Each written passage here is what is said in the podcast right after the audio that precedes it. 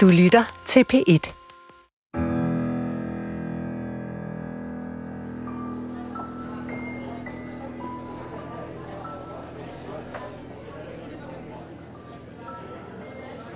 På Retsmedicinsk Institut i København ligger der et afkogt hoved af en polsk officer. Det er mange år siden, det blev indleveret. Jeg kommer lige ned fra auditoriet. Det er jo altid det her med. Den findes der at være. Kom lige med her, ikke? Så. Lektor Tej Lade i hvid kittel tager imod. Ja, kom indenfor. Nu skal jeg finde en kop kaffe til dig. Han kommer lige fra en forelæsning i retsmedicin. Han har lovet at vise kraniet frem. Det foregår i et lille mødelokale, og han byder også på kaffe. Sådan. Altså, her har vi så et kranium af en yngre person. Kraniet er af en mand. Det kan man se på de kraftige knoglefremspring her bag ørerne og på den kraftige kæbe, og man kan se det på i knoglestrukturen. Hovedet har engang tilhørt en polsk krigsfange. Det blev fundet i en massegrav sammen med 15.000 andre døde kroppe. Her er jo tale om en henrettelse, eller i hvert fald et drab. Og vi ser her i kranieknoglerne, at der er et indskudsåbning i højre side af nakken.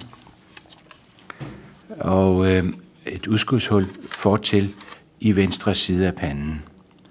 Og man kan ikke være i tvivl om, at der er tale om et skud gennem hovedet, og i og med, at det er et såkaldt nakkeskud, som jo er noget meget ubehageligt, så må man jo mistænke, at der har været tale om en regulær henrettelse simpelthen. I 1940 blev størstedelen af det polske officerskorps ført til en lejr ved Katyn i Hvide Rusland. Her blev alle likvideret. Endnu en ting, man kan se, det er, at der er tale om en lille indskudsåbning. Det kunne godt være en pistol. Det er i hvert fald ikke et svært kalibret våben. Så ville perforationerne gennem knoglestrukturen være større, og skaderne ville være større først og fremmest. I 1943 blev den danske retsmediciner Helge Tramsen sendt ud på en makaber opgave. Han skulle være med til at identificere de 15.000 lig og finde beviser for udåden og hvem der havde ansvaret for den. Da han rejste hjem, medbragte han et hoved og en obduktionsrapport. Først er beklædningen beskrevet, og dernæst er der en beskrivelse af ydret, altså det man i dag kalder en udvendig undersøgelse, og så sluttes der af med en beskrivelse af de indre fund, altså det vi i dag kalder en indvendig undersøgelse, hvor man har åbnet den afdøde og tager organerne ud og ser på dem, og eventuelt tager nogle vævsprøver fra til nærmere undersøgelse i mikroskopet, ellers kan man jo ikke udtale sig. Det er så også sket her, og den er så underskrevet af Helge Tramsen, og som konkluderer, at der er tale om en skudlæsion tværs igennem hovedet. I can only say that what I saw in Katyn was such an terrible sight, such a dreadful thing that I never, even in my worst dreams, could dream of. Det jeg så i Katyn var en skrækindjagende og forfærdelig oplevelse. I saw with my own eyes thousands of bodies or people dressed in Polish uniforms. Jeg så med mine egne øjne tusinder af lig klædt i polske uniformer i de åbnede grave. Myrdede med nakkeskud og med hænderne bundet på ryggen og lagt på række og geled med stor præcision. I counted not less than 7 graves, that it must have been a real big task for a murder group to do away with all these people. Jeg så 7 massegrave. Det har ikke været en nem opgave at myrde så stort et antal mennesker.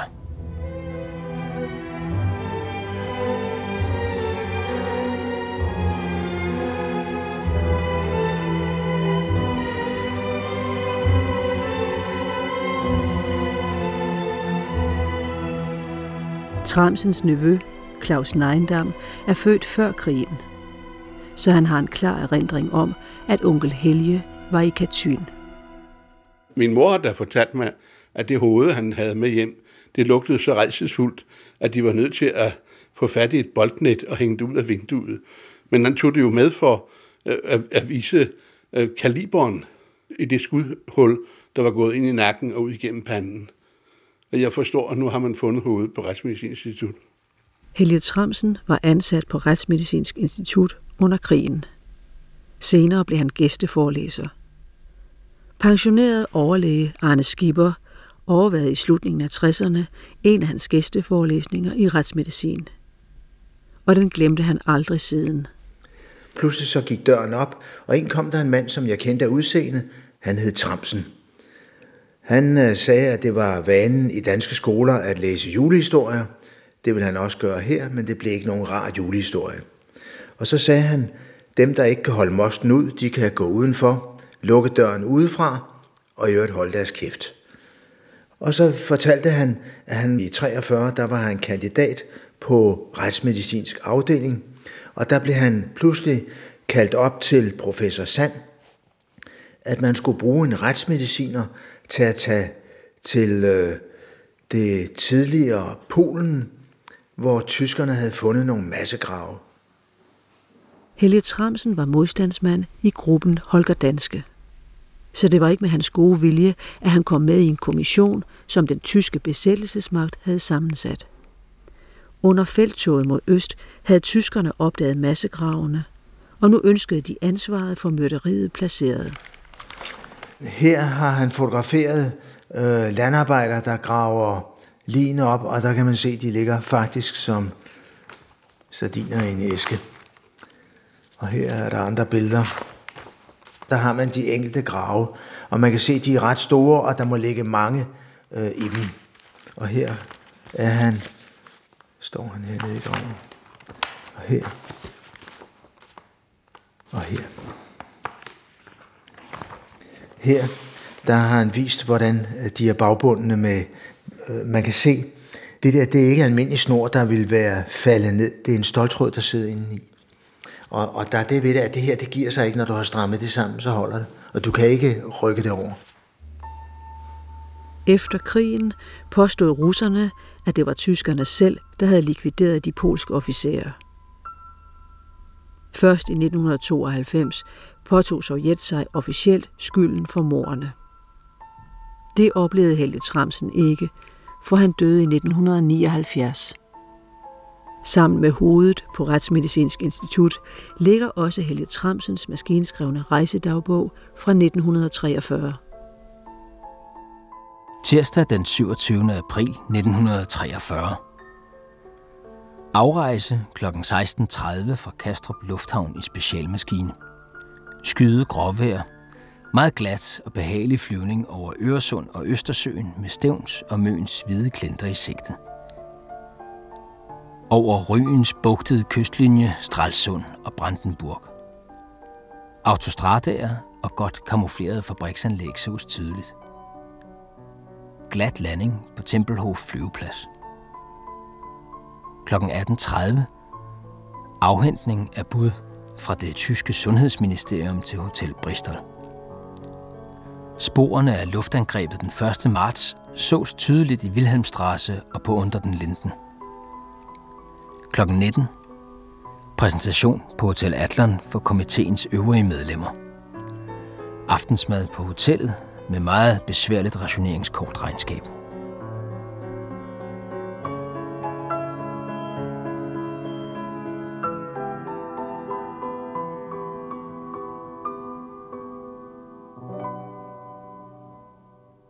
Christian er Helge Tramsens søn. Han blev født efter besættelsen, og har ikke fået så meget at vide om sin fars rejse til Katyn. Men blandt farens efterladte papirer ligger en håndskreven dagbog. Den er lidt mere udførlig end den maskinskrevne fra Retsmedicinsk Institut.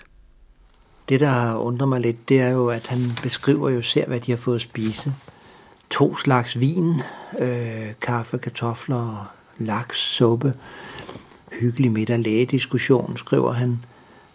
Det foregår i Berlin, og så falder han på vejen hjem over murbrokker i Unter den Linden, fordi der er mørkelægning. Og så beskriver han sandposer på alle hotelindgange, også på hotelgangene og på værelserne. Så er der morgenmåltid på Hotel Frank. Så tager de med bussen til Tempelhof Lufthavnen. Onsdag den 28. april 1943. Klokken 7:30 i turistbil fra hotellet til Tempelhof. Tæt op af flyvepladsen store krigsfangerbarakker. På krigsflyvepladsen sås talrige Messerschmitt-jægere, Stuka-bombemaskiner og en kamufleret landsby. Komiteen, der var blevet suppleret op med en del herrer fra Udenrigs- og Sundhedsministerium og et helt propagandakompagni, fyldte 3 store maskiner. Junker 86 bevæbnet med maskingevær. Start i fint vejr i V-formation over Brandenburgs skove og søer, Frankfurt an der Oder og over den tidligere polske grænse. Store godser og tæt byggede, noget fattigt udseende landsbyer. Jernbanenet og vejnet bar tydelige spor af krigens ødelæggelser. Og så flyver de ind over Polen. Warszawa brænder, står der. Ghettoen brænder. Så skriver han skyer og lufthuller. Det er en lang tur. Så kommer de til den russiske grænse. Minsk. Hæslige og talrige ruiner, skriver han. Torsdag den 29. april 1943. Tidlig morgenspaceretur i Smolensk. Den indfødte befolkning så meget fattig, underernæret og snavset ud. Kvinderne udførte alt arbejdet. Mange krigsfanger udførte dog oprydning i ruinerne under tysk bevogtning. Klokken 8:30 i turistbil til skoven ved Katyn. På vejen sås kolossale mængder af ødelagt krigsmateriel, rustent og knust spredt over hele landskabet. I skoven, der var under stærk bevogtning, holdt professor Butz Breslau et indledende og orienterende foredrag. Professor Butz fortæller kommissionen, at beboerne i landsbyen tidligere på året havde fundet nogle grave med polske soldater ude i skoven. Området har været i sovjetrussisk besiddelse, men nu er det den tyske besættelsesmagt, der har erobret det. Og tyskerne foretager nu omfattende udgravninger. Da retsmedicinerne ankommer til Katyn, er der afdækket 7 fællesgrave. Den største er på 16 x 28 meter, den mindste på 6 x 10 meter. Man skønner, at der i hvert fald er 15.000 lig, regelmæssigt nedlagt i samme retning, og i indtil 10 lag under hinanden. På ligene har man fundet breve og dagbøger. Sidste datoangivelse er den 22. april 1940. Fredag den 30. april 1943. Klokken 7:30 start i toget vejr til Katynskoven. Ved gravene arbejdede den polske Røde Korskommission, hvis opgave var at identificere så mange alene som muligt. I en lille træhytte blev der indrettet varmtvandskoger, instrumentkasser, skrivemaskiner. Obduktionsborer osv. blev opstillet, og hver af kommissionens medlemmer valgte sig selv et lig fra et vilkårligt sted i en af gravene. Og under udfoldelse af udstrakt fotografering og filmatisering blev ligene obduceret. Alle skudt med nakkeskud. De kunne ikke være skudt under flugt. Det var ikke en likvidering, hvor de stod op alle sammen. Nej, de var enkeltvis skudt med nakkeskud. Jeg skal lige vise. Her der står de arbejder ved borer her, og man kan se, det er sådan nogle intermistiske borer, der er lige lavet til stedet, og der har de så lidet op på. Det er blevet båret op for dem og lagt, og så åbner de det og finder ud af, var der andre ting, der kunne gøre, at døden var indtrådt, og prøver at finde ud af, hvilke forandringer er der sket, hvor lang tid er der gået, siden døden er indtrådt. Her er patronerne og projektilerne, der er deformeret af at ryge igennem, og så rammer det en sten eller noget andet, og så bliver det rigtig deformeret. At gå igennem kraniet bliver det ikke så deformeret. I 1962 lod Helge Tramsen sig interviewe til Radio Free Europe. Sønnen Christian boede endnu hjemme. Jeg havde et lille værelse, der vendte ud til baggården, og den ene dør, den vendte ud til entréen, så jeg kunne altid se, om der var patienter, der sad og ventede. Og jeg kunne også se, hvem der kom ind og ud. Og de kom jo så ind med mikrofoner og båndoptager og så videre, og så foregik det inde på hans konsultation. Men ellers så var der ikke andet end, at det kom så i Radio Free Europe. Under den kolde krig sendte Radio Free Europe dagligt udsendelser ind over Polen. Vestlig propaganda blev det kaldt af det polske kommunistiske styre, og der var oftest støjsender på. Den 4. marts 1962 kunne polakkerne for første gang høre den sande beretning om Katyn-massakren, og det var Helge Tramsen, der fortalte historien. I for myself had the opportunity to go down in one of these big graves and point out a place from which I wanted a dead body extracted for my own personal investigation. Jeg havde lejlighed til at komme ned i en halvåben grav og hente et lig. Og på det lig foretog jeg min undersøgelse. And found not even the easy chance to identify the body, but also the cause of death, as I already have said, a gunshot wound through the skull. Tramsen valgte en mand, der viste sig at være en kaptajn, som lå i sin feltuniform med lange underbukser og trøje ditto, og en varm kappe havde han ud over. Og Tramsen var ikke et øjeblik i tvivl om, ved at se dette, at det måtte have været ved vintertid. Med de forandringer, der var sket med livet, kunne han sige, at livet havde ligget der over et år. Og det sammenholdt han med alle de andres oplysninger, og de havde andre ting, der kunne sammenstilles, således at man kunne sige nogenlunde, hvornår det her var sket. På Retsmedicinsk Institut ligger Tramsens obduktionsrapport på tysk. Skoven ved Katyn, den 30. april 1943, obducent Dr. Tramsen, København. Ydre undersøgelsesresultat. Beklædning. En grå uniformsfrakke med sidelommer. En brun uniformsjakke med sølvknapper, hvorpå man ser den polske ørn. I epauletten er der 3 sølvstjerner. I den højre inderlomme, inden i jakken, er der en lommebog trykt på polsk. Det drejer sig om en apotekerlommebog. I den højre, øverste jakkelomme ligger der et brillehylster med briller og en lille bog med flere religiøse billeder. His name was Semjenskil, his Christian name Ludwig, and his origin the Polish town of Krakow. Hans efternavn var Szymanski, fornavn Ludwig. Fødested, Krakow. This body, as well as all the others I saw extracted from the graves, were dressed in Polish officers' uniforms with Polish decorations.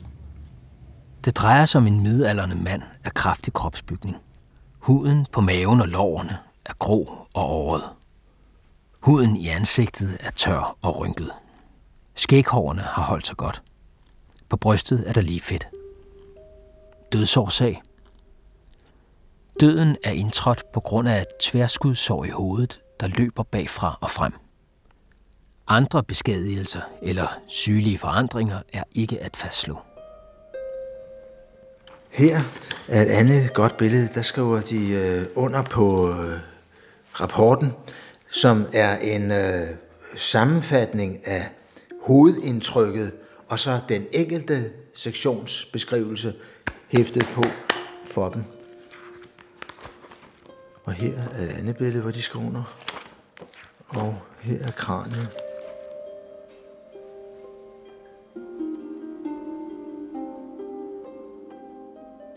Den 30. april 1943 forelægger retsmedicinernes sammenfattende erklæring. Ligene viser, at døden i samtlige tilfælde er indtrådt på grund af nakkeskud. Nedskydningerne har fundet sted i månederne marts og april 1940.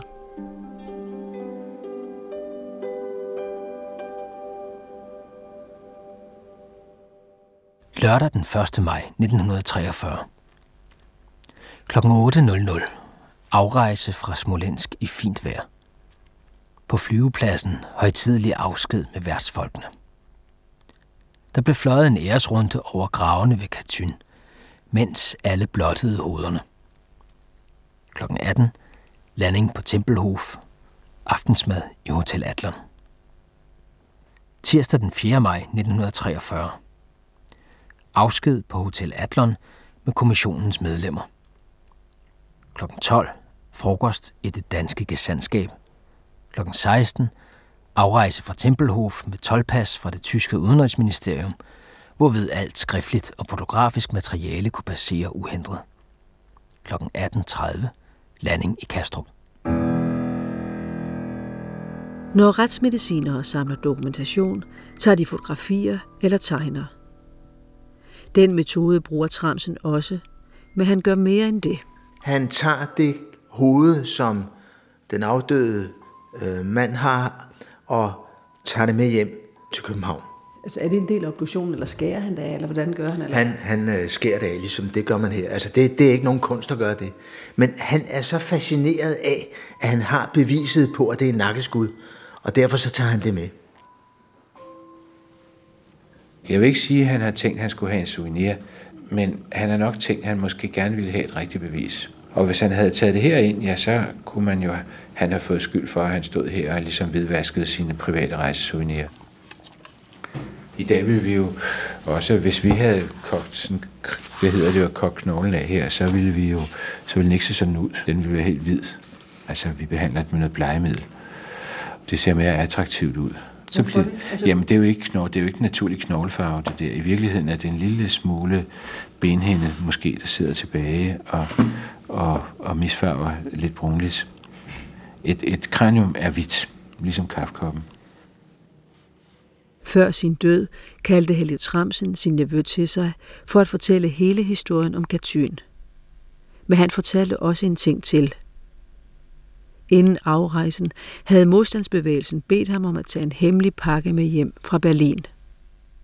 Altså han havde fået at vide af sin modstandsgruppe Holger Danske, at han skulle hente en pakke på en bestemt adresse i Berlin. Og der kunne han så, og han skulle give et bestemt signal på klokken. Og der går han så op ad trappen og giver signalet, så går døren op, og ud kommer der så nogen fra Alsace med en pakke, som nærmest en cigarkasse, som er indpakket. Han ved ikke, hvad det er, han får ikke at vide, hvad det er, men han skal fragte det fra Berlin til Kastrup. Og han fortæller mig så, at i Kastrup Lufthavn, der er der så en mekaniker, der tager imod pakken, og samme aften er det i Stockholm. Og så fik han senere at vide, at det var fotografierne til Møse og Ejderdæmningen. Altså oversvømningen af Ruhrdistriktet, som englænderne forsøgte at ramme gang på gang, og det var helt afgørende vigtigt, at de havde de rigtige optagelser. De lavede senere filmen The Dam Busters om temaet, hvor de ikke kunne smide kuglerne direkte ned, men lade dem ricochettere hen over vandfladen, så det ramte og smadrede dæmningerne og oversvømmede hele, og dermed sinkede den tyske krigsindustri. Det var utrolig vigtigt, og han var altså et lille led i det. Tramsens nevø Claus har ikke selv set hovedet, men han har en teori om, hvorfor onklen tog det med hjem. Han fortalte mig, at han vidste jo godt, at det var en vigtig ting. Han vidste ikke, hvad det var. Men han lagde hovedet fra Katyn oven på kassen i sin kuffert. Sådan at når tolderen åbnede kufferten, så ville han nok få en lidt af en overraskelse ved at se et hoved med kugle på den måde.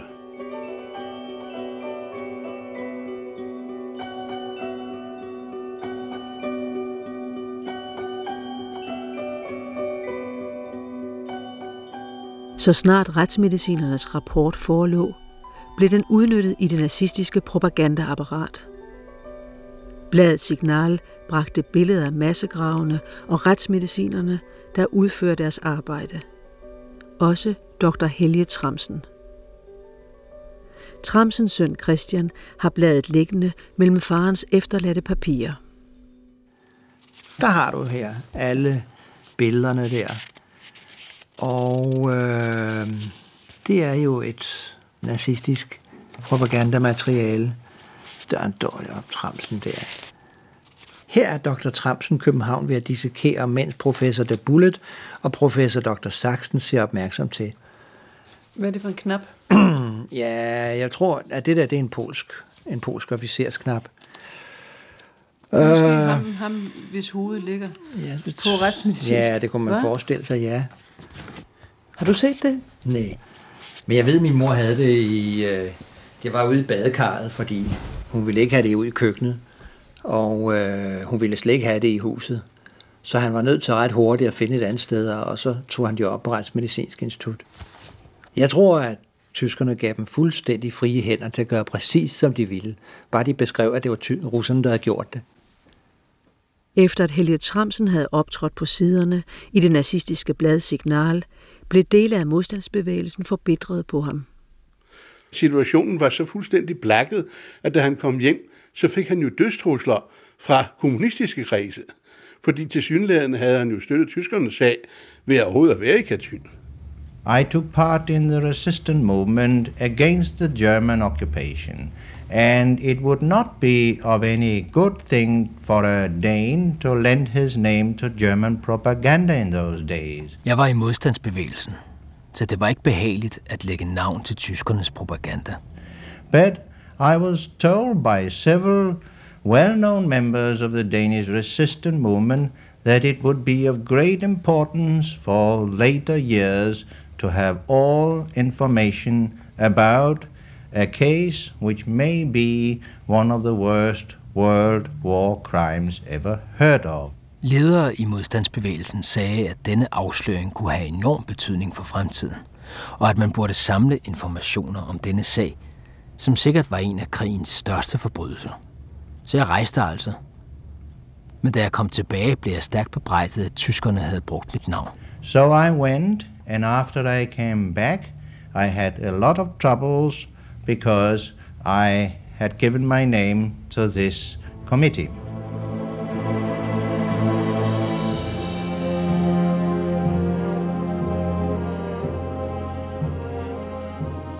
I juli 1944 blev Helge Tramsen arresteret af tyskerne. Han kom under forhør og tortur af den berygtede Ib Birkedal Hansen.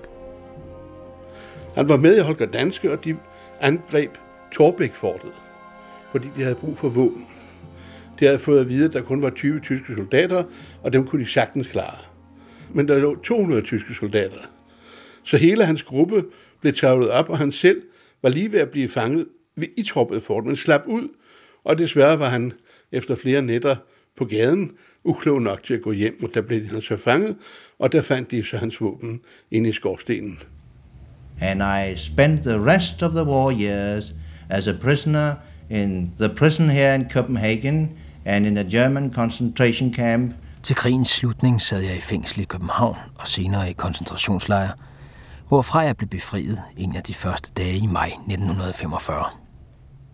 Jeg ved, at det, som ramte ham hårdest, det var de skinhenrettelser, han blev udsat for i Sjælhuset. De blev fragtet fra Vesterfængsel til Sjælhuset, og der var det, altså, en ting er, om de flåede hans negle af, det var Birkedal Hansens indsats, de kaldte ham Tæve Hansen, men det værste, det var skinhenrettelserne, som han selv har skildret det meget nøje. Vesterfængsel, juli 1944. Jeg blev på temmelig dramatisk måde ført ned i Sjælhusets kælder. Man puffede mig ind i et dårligt oplyst, hvidkalket rum, hvor der stod 2 tyske vagtposter med stålhjelm og maskinpistol. Jeg blev som sædvanligt anbragt med ansigtet lige ind mod muren og med hænderne i håndjern på ryggen. Herefter kom en tysker ind og bandt et bind for øjnene af mig. Efter en lang og pinefuld pause hørte jeg tramp af sømpeslåede støvler i gangen. Der kom vel cirka 6-8 soldater ind i lokalet. Jeg kunne tydeligt høre dumpet af deres geværkolber, der smældede mod cementgulvet. Efter et par tyske kommandoråb hørte jeg geværlåsene klikke, og patronerne smældte ind i kammerne. Der kom et par sekunders uhyggelig venten. Og de kommanderer 1, 2, 3, og så i stedet for at skyde ham, slår de ham ned med geværkolben.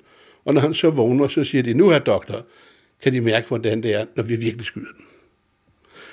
Og det var noget, der kom igen som KZ-syndrom 20 år efter, eller sådan noget lignende, og det slog ham faktisk ihjel.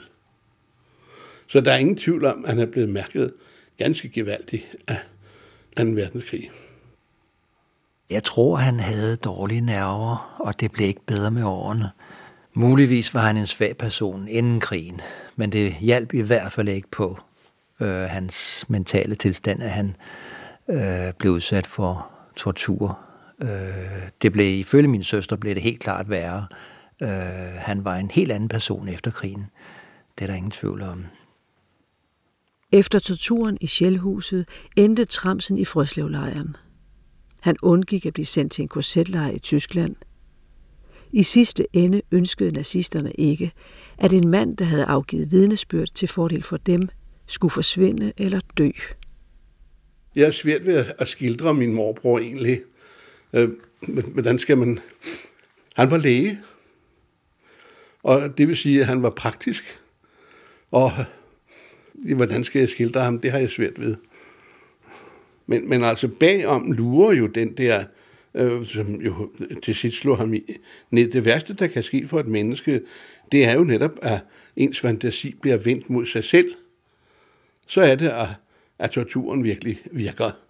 Og det er jo en kendt ting, også i litteraturen, helt tilbage til Dostojevskij, at den der skinhenrettelse, det kan man jo dø af, bare ved at opleve på stedet. Der er nogen, der døde af det, bare chokket. Men det gjorde han ikke, men til gengæld kom det så igen. Og det kan man jo nok synes er dybt uretfærdigt. Men sådan kan livet altså også forme sig. Efter krigen vendte Helge Tramsen ikke tilbage til sit gamle arbejde på Retsmedicinsk Institut. I stedet blev han ansat som læge i marinen. Det var sjældent, vi fik noget at vide om hans dagligdag, men det var alligevel sådan, så når han skulle til Holmen, der lå jo i gamle dage Søværnets kaserne, der var der ær til, at jeg fik lov til at komme med ind på kasernen der. Så vi vidste alligevel lidt om, hvad der foregik, men han havde lidt svært ved at fortælle, og det var sjældent, at ved bordet, der snakkede vi aldrig om sådan noget. Det var jo bare der spiste vi ganske stille. Og det var sjældent, at vi diskuterede ret meget, især politik og slet ikke fra krigens tid. Og af og til, så har jeg en drøm. Der står han med ryggen til og kigger ud over udsigten, mens mor er den, der tager om os og viser vej og så videre. Efter krigen forsøgte Sovjet-Rusland at overbevise krigens andre sejrherrer om, at det var nazisterne, der havde myrdet de 15.000 polske officerer. Sagen blev rejst ved Nürnberg-domstolen, men den blev stoppet. Årene gik, og kommunisterne blev ved med at fastholde, at det var nazisterne, der havde slået officererne ihjel. Helge Tramsen vidste, det var løgn, og han var bange for, at den indsigt kunne få alvorlige konsekvenser for ham. Jeg er slet ikke i tvivl om, at han var hundeangst for russerne. Det kom for eksempel i Ungarnskrisen, ganske en af de første dage. Han var jo med i marinen, så han havde jo de tidlige oplysninger. Da russerne gik ind i Ungarn, der skulle vi pakke vores tøj derhjemme på Østerbro, og vi skulle gøre klar til, at vi skulle til England. Og jeg var allerede ved at pakke ud mit legetøj, og han ringede så til England. Ja, han var helt synlig nervøs for situationen og bange for, hvad der ville ske, hvis russerne... Russerne var jo på det tidspunkt så tæt som Lübeck, hvor den østtyskernes grænse gik. Og der var jo både russiske og østtyske militærbaser. Men der så min onkel i England fortalte, at de overhovedet ikke var interesseret i Ungarn i øjeblikket. De hørte de sidste nye golf- og cricket-resultater, så faldt han lidt ned igen.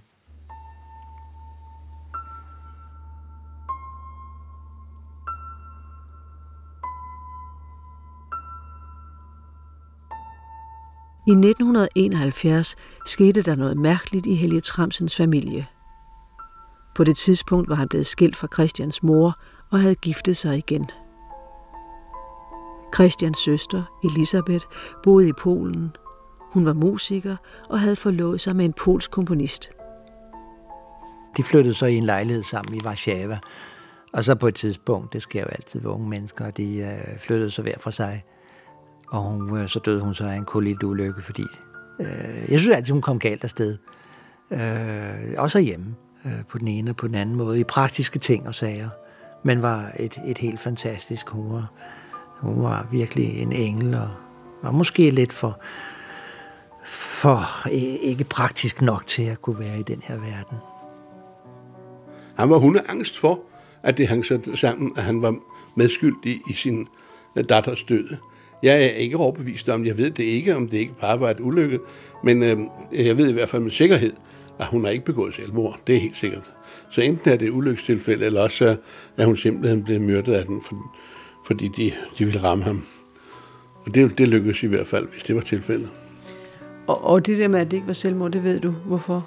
Ja, fordi hun var gravid med den forlovede, som hun elskede så højt, og det barn, det ville hun have under alle omstændigheder. Uanset hvad.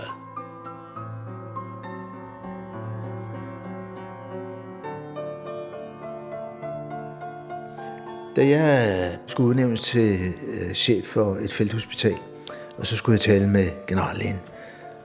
Og der var Tramsen op hos generallægen og sad som en gammel mand hen i hjørnet. Og da generallægen så får en telefon, så henvender jeg mig diskret til Tramsen og siger tak for den forelæsning, han holdt om Katyn-massakren. Den har jeg spekuleret meget på.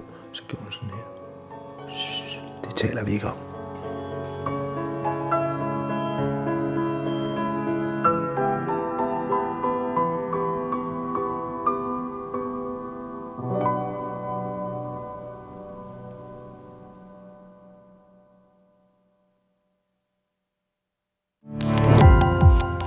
Gå på opdagelse i alle DR's podcast og radioprogrammer. I appen DR Lyd.